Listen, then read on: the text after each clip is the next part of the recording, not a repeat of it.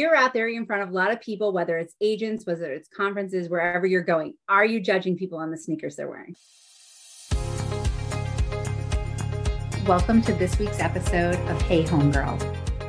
Hey, homegirls. On this week's episode, we have the very inspirational Katie Day, leader of the Move Me to Texas team, powered by the Real Brokerage. Welcome to Houston, Texas, where the barbecue is banging and the real estate landscape is competitive. I have been slightly obsessed with Katie ever since I began following her career a few years ago. From her amazing smile to her unstoppable work ethic, Katie just makes everyone around her a little bit better. On this week's episode, we are chatting all things real estate, the Real Brokerage, her sneaker obsession, and where the market is headed in 2024. So let's jump in. Hey, everybody. Thank you so much for joining today's episode of Hey Homegirl. I'm so excited to have Katie Day from Move Me to Texas with us. Hey, Katie. What's going on? Nothing. Does everybody call you Katie Day? Because I feel like every time I say Katie Day, I have to say the whole thing. It is something that seems to happen a lot. I was talking to someone in coaching, right, in, in the Tom Ferry world, and like they're saying, like, Mary Jet is another one that you tend to say her full name. And I'm like, if I'm ever in company with Mary Jet, I know that's good company to be in. So I don't know. It's, uh, I guess it's kind of always been a thing. Very cool. Well, you are a good company to be in. Ever since I got into Tom Ferry coaching, I feel like you just encompass everything that women should be. You are an icon to me, which is pretty cool because I don't say that about a ton of people. I now I'm like nervous for this podcast. Oh man, that's uh that's high shoes, big shoes to fill, high, high bar to reach. So uh, I hope I don't disappoint anyone on today's podcast, and I appreciate your kind words. So we'll see how this goes. you won't disappoint. But I, you said shoes. You brought up shoes. I have to talk about the shoes for a second. You're out there in front of a lot of people, whether it's agents, whether it's conferences, wherever you're going. Are you judging people on the sneakers they're wearing? I don't judge anyone on the shoes they're wearing. Like you know, that's that's my thing. But if it's not your thing, like, I don't care if you wear them or not. It's just something that I enjoy. You really enjoy sneakers. Um, no, I mean, and we were joking around when we saw each other in mass, right? I, I was up on the East Coast for a little while earlier this year, and like, you know, some of our common friends were like, ah, but like, you know, I don't know what to do. I'll provide you with some options, right? Like, if you want to wear sneakers and don't know where to go, I can help you out with that based on like style and what colors you like and things like that. But like, no, I mean, I think people that wear and actually spend a decent amount, uh, you know, invest. I'm using you know, my air quotes there, but people that spend a decent amount of money on shoes and sneakers and stuff, like, you know, that's a, such a small portion of the world. So I can't judge people on the shoes they wear. I love that. I love to hear that. But you do judge them on their iPhones. But that's just you. I, and really, most people in general, like if you're listening to this on an Android right now, it's probably like you're also listening to it with like corded headphones. So like, I just, you know, I do, do, do Bluetooth headphones even work with Androids? Yes. They Okay, do all right. technology. And they now do have noise canceling ones, which I've heard is quite the thing. So Yeah. I'm just happy that you got an iPhone. I, I could care less what shoes you wear. I'm just very happy to, to now text message with you. Cause like before it was just like, I, I wouldn't really want to. And now, you know, something that we can be friends. So I'm, I'm happy for it. And I love that there are women out there, such as yourself, that are making sneakers trendy for everybody again. Because when you're doing our job, and you're going into houses every single day and you're on your feet all the time. I just think it's great that we can normalize comfort and style all together at once. And you're one of those amazing people that does that. I remember when I first got into real estate, I did wear heels, right, for the first couple months or whatever. And like it was two specific times. And once I remember I had to like jump over a fence to go into a backyard to get a key. And I was like, all right, I'm done with heels. Like Yeah. that was like the straw that broke the camel's back. So I started wearing like cowboy boots for a while. And then the sneakers have been a more recent, recent thing in my life. It's not like it's been a, a long-term thing, but yeah. Well, I just think that it's amazing that you're helping to kind of make that cool and trendy because I worry when I wear heels if I'm going to scratch somebody's wood floors, if I'm going to do some sort of damage, and, and I don't get around to them that easily. So I like the women in sneakers trend. It's definitely cool for me. All right, let's talk about real estate. You're just getting back from Inman. Your brokerage got an amazing award. How does that feel? Yeah, it's pretty cool. Um, it's interesting. You know, so so Real's been around since like 2014, right? And, and that's a long time in the brokerage world, kind of. Um, but has recently like picked up kind of momentum as of like you know 20, 2020, 2021, and things like that. So it's cool seeing the work that's been going on behind the scenes for a very long time being recognized on national stages. But it's funny because it's like you go from like kind of being the, the company that no one knows about to now like people know about it.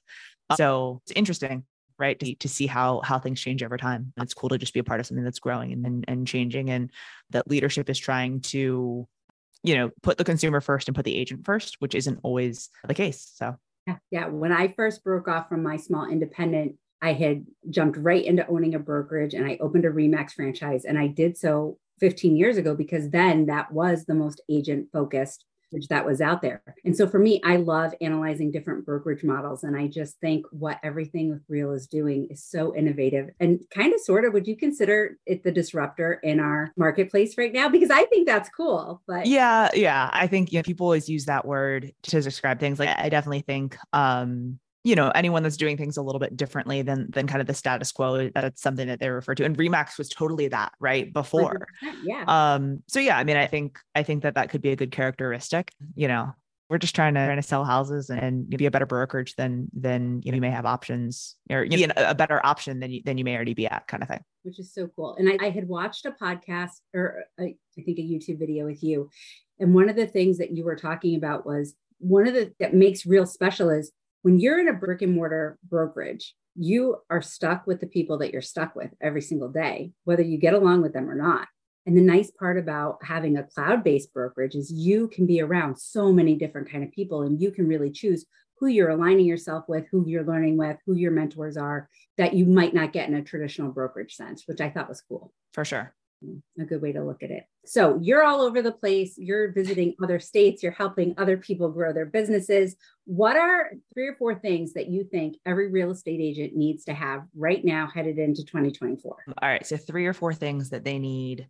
I think that the biggest thing is they need to have a plan to regularly communicate with their past clients if they have them, right? If you're brand new, obviously you don't have those, but past clients and then sphere and people that you know. Mm-hmm. And I think too often that that plan is like, I'm going to call Sarah and see if Sarah knows anyone that, that wants to buy or sell real estate. Right. I mm-hmm. call you and I haven't talked in, in months or years. And I'm, hey, so I just got into real estate and want to know if you knew anyone that was looking to buy or sell. And you're just like, dude, I haven't talked to you in forever. Like, that that's kind of weird right and so I, have always been of the idea that you should call and, and catch up and have conversations and check in on the family and how their work is going what they're doing for fun you know, back to school is happening right now so how's that you know they have kids like how's that going and just like be a human and the mm-hmm. business will come so i think focusing on past clients and sphere and having a regular plan of of communication, right? Having a regular plan of providing equity reviews for their home, whether or not you sold it to them, um, just different things that you can do to add value to them. And if they have real estate needs, like chances are they will come to you. But like after you've built a base of value at that point, then you have the right to ask for business. But I have no right if I haven't spoken to you at all to call and ask you to send me business. It just, it's scummy.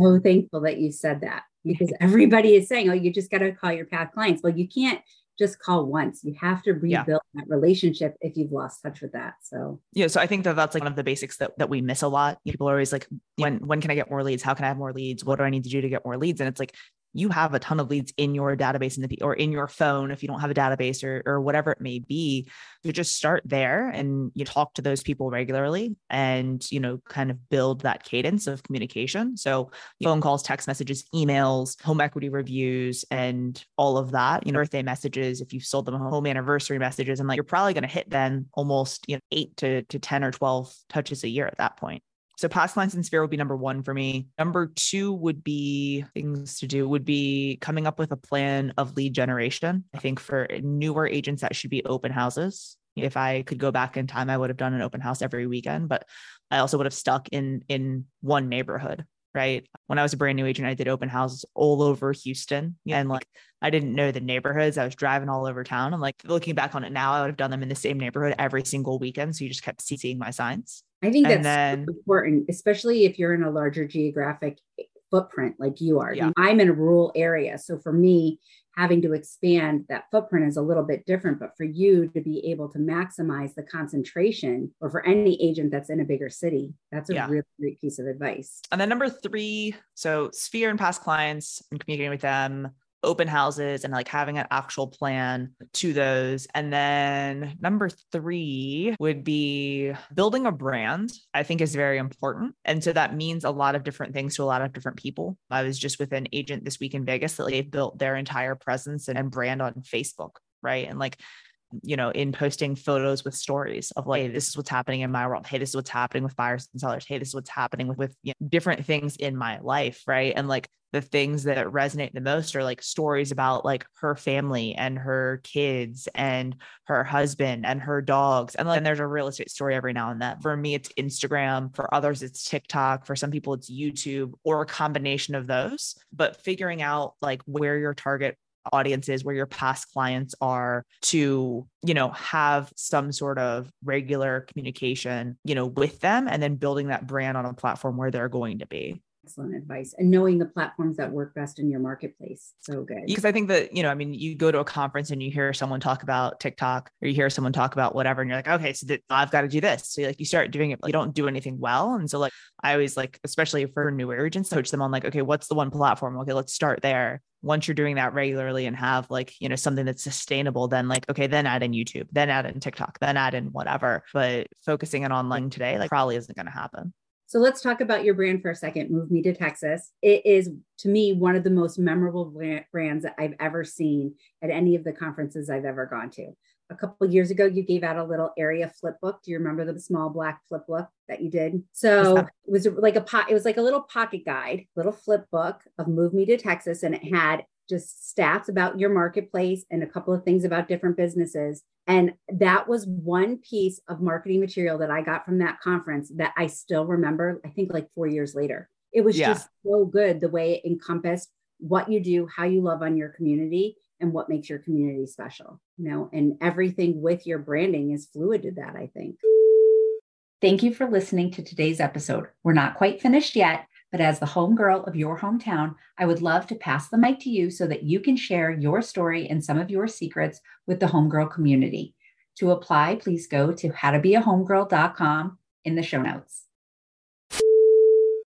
Yeah, I mean, we we realized that a lot of the buyers that we get are coming in from out of state, you know, but obviously we, we work with a lot of buyers and sellers that are already here as well. But like one of the biggest things for us is community, right? And like what we can do to connect with business owners and community owner uh, people in our community right? As well as focusing in on if you were moving here what would be the things that you would want to know about? How can we better highlight the area and things like that for you? You have a pretty good sized team correct? How many agents? We're at about 15 15 agents yeah. on, on the team and then a couple admin staff as well. Women looking to start a team what do you think the most important hire is? I think the most important hire or the first hire that you should focus in on would be some sort of admin support. Too many agents are super busy. And so the first hire that they make is, a, is an agent that they just send leads to. And uh, like my expectation would be like, hey, Sarah, here's a lead, take it and then close. And I get pissed at you, but I gave you no training,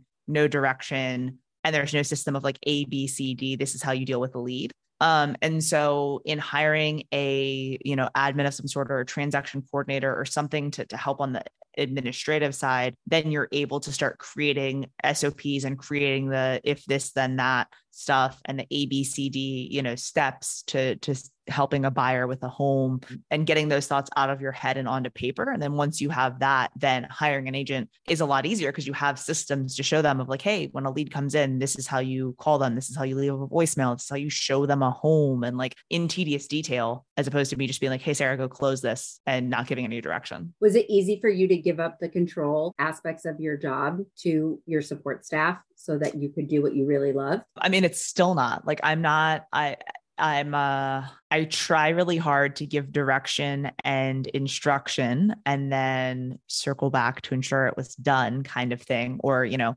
please uh, you know provide me the link when this is complete or whatever whatever the you know end result should be. And then i'm sitting there like refresh refresh refresh refresh you know? So i'm i it i'm i'm bad at that. Also the type of person that like you know my my disc personality for those that follow that is a is a cd personality. You know most most people in real estate are like IS or ID like type personalities. So they're they're way more outgoing. They don't care about the details. I am I'm very detail oriented um and also a control freak. So it's it's tough for me, but I'm I'm learning once once we the first really really good TC that we had, I realized I'm like okay, maybe I'm not as good at paperwork as I thought I was. Like she's really good. So I yeah. need to like just concede control because like if I do things now I screw them up. So yeah. And you're giving yourself that grace to be able to learn and work through it, which is important because I think so many agents will hire the wrong person and then say, oh, no, this was a horrible idea. I'm just going to do it the way I want to do it anyway. And there isn't scalability in that. Well, and like nine times out of 10, it wasn't the wrong person. It was that you didn't give the right instruction to them. And like similar to me saying, like, hey, Sarah, here's a lead, go, go sell them a house. Yeah. Like you have to give tedious detail when you're when you're training someone. And like one thing that I always do is like if I'm going over something with you, like I'm going to share screen and do it via Zoom. So whether we're in two different places like we are right now, or you're sitting next to me here in the office, I'm going to pull up a Zoom screen and screen record so that you have something to go back to and watch. Because I've always found that, like, even if I gave you steps one through 75, like, you're going to miss a few. Mm-hmm. And like with a video, then you have something to go back to to be like, oh, well, what did you say happens after step 43? Like, and you have that, you know, as a video where you're clicking through it and that that generally minimizes questions and gives someone something to go back to and reference. And then it's recorded so that if you ever have to duplicate that process again or train another person, it's there. So excellent yeah. one advice.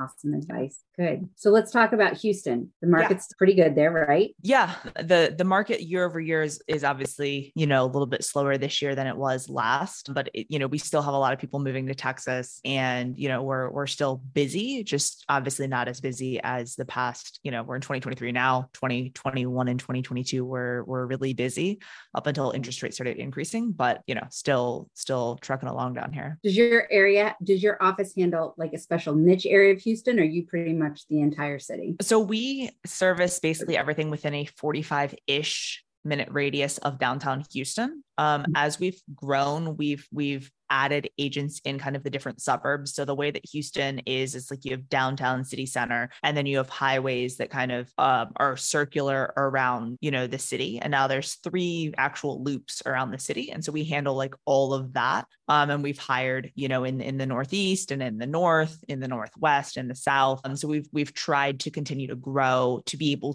to assist people because it's like if you've never been here before, you're just like, I want to be in a good school district. I want to be near this, you know, amenity or hospital or community or school and like other than that we don't care. And we're like you're going to need to come down here because that, that that's way too broad right? There's just so many different neighborhoods and, and things like that and i think we see it a lot uh, you know when we're looking at referral requests on some of the different platforms we're on and people are like oh i need an agent in new york. I need an agent in texas. You got to narrow it down because it's even within the city of houston or dallas or other areas they're just too broad of spaces for one agent or one team to know everything about it. Yeah. Yeah for sure definitely all right. So as we finish up, as we talked about before, I always ask for one piece of empowering advice to kind of give other females coming into the industry or just getting started. And you've been really passionate about this, especially over the course of the last year. I've kind of watched you elevate your status and sharing and giving back to the communities you're in. So you have your mastermind. Tell us a little bit about that. Yeah, for sure. So, you know, women in real estate represent a significant portion. You know, it's normally, I think, like anywhere between 60 to 70% of the industry industry are women. But then when you look at most executive boards and you look at stages and you look at different things,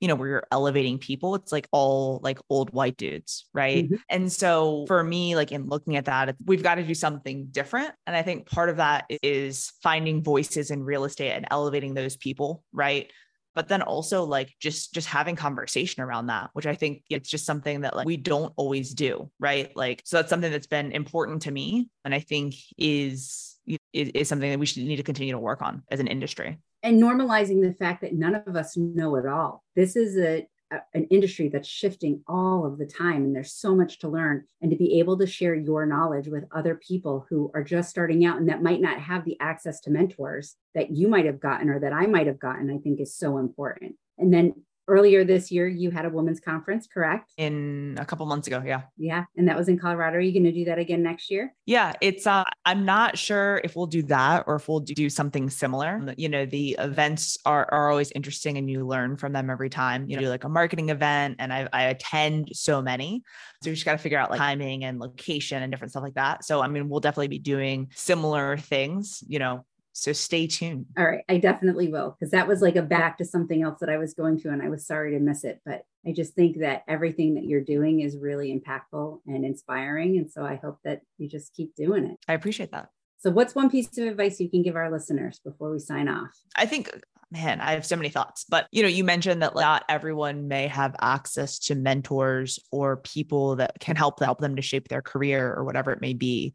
And I think when I look back on my career, there's like inflection points of like times that I met people or times that, you know, I, I got involved in something and things like that. And and I was talking to someone the other day because at a, a Coldwell Banker event back in 2018, I actually met Tom Ferry for the first time and they were like laughing. They were like, because they saw a post that was like, oh, you know, Katie would like nervous to meet Tom Ferry, this, that, and the other. Right now, like I know him and and you know been in his coaching world for a few years and things like that. And it's like I remember that point in my life how nervous I was to meet him. Right. And so I think that like when you, but now looking back on it, I'm like, I, I know him and like I saw him, I'd like give him a high five and like, what's up? And we would have a conversation, like know things about each other's lives and things like that kind of thing. Right. But I think that like, you shouldn't be afraid to ask people for either advice or mentorship or whatever it may be right? You know I, I, wouldn't call you and say hey sarah can i pick your brain? Like, i'd be very specific in in what my ask is. I see that you're doing this. I would love to l- learn more about that can I buy a cup of coffee, send you Starbucks gift card, and can we hop on a 30 minute Zoom? Right. And like by having a specific ask and you knowing like what I want from you, right? You'd be like, oh, like, of course, let's do this. Right. But if I'm just like, hey, Sarah, can I pick your brain? You're going to be like, well, this seems weird. What is, what do you, what do you want? So I would always just be specific in what your ask is, but I would never be afraid to like reach out to someone you see how you may be able to learn from them or something like that. Did you go to the Phil M. Jones training on exactly what to say? I did not. Similar to to you saying like, you know, you, at a certain point you have to pick and choose what you're going to do. That was one that I I couldn't fit in.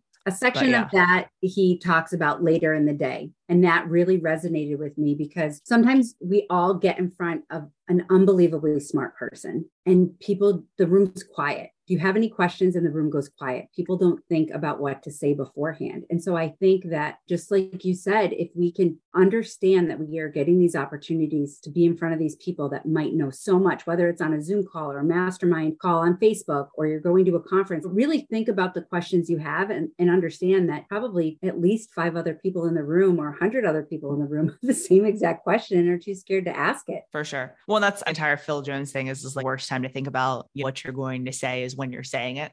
And that's you know, 99 times out of 100 what you're doing. And yeah. So good. Well, thank you for sharing this time with our listeners. I very much appreciate it. And maybe I'll see you next week in Texas? I will be here. No, at, uh, at Summit. I will see you. I will see you in Dallas at Summit. I'm super excited. I love that it's in Texas because it's super easy for me to get there. Yeah. Uh, yeah, looking forward to it for sure. All right. Thank you so much, friend, for your time today. I appreciate it. Thank you. All right. Thanks. Talk to you later.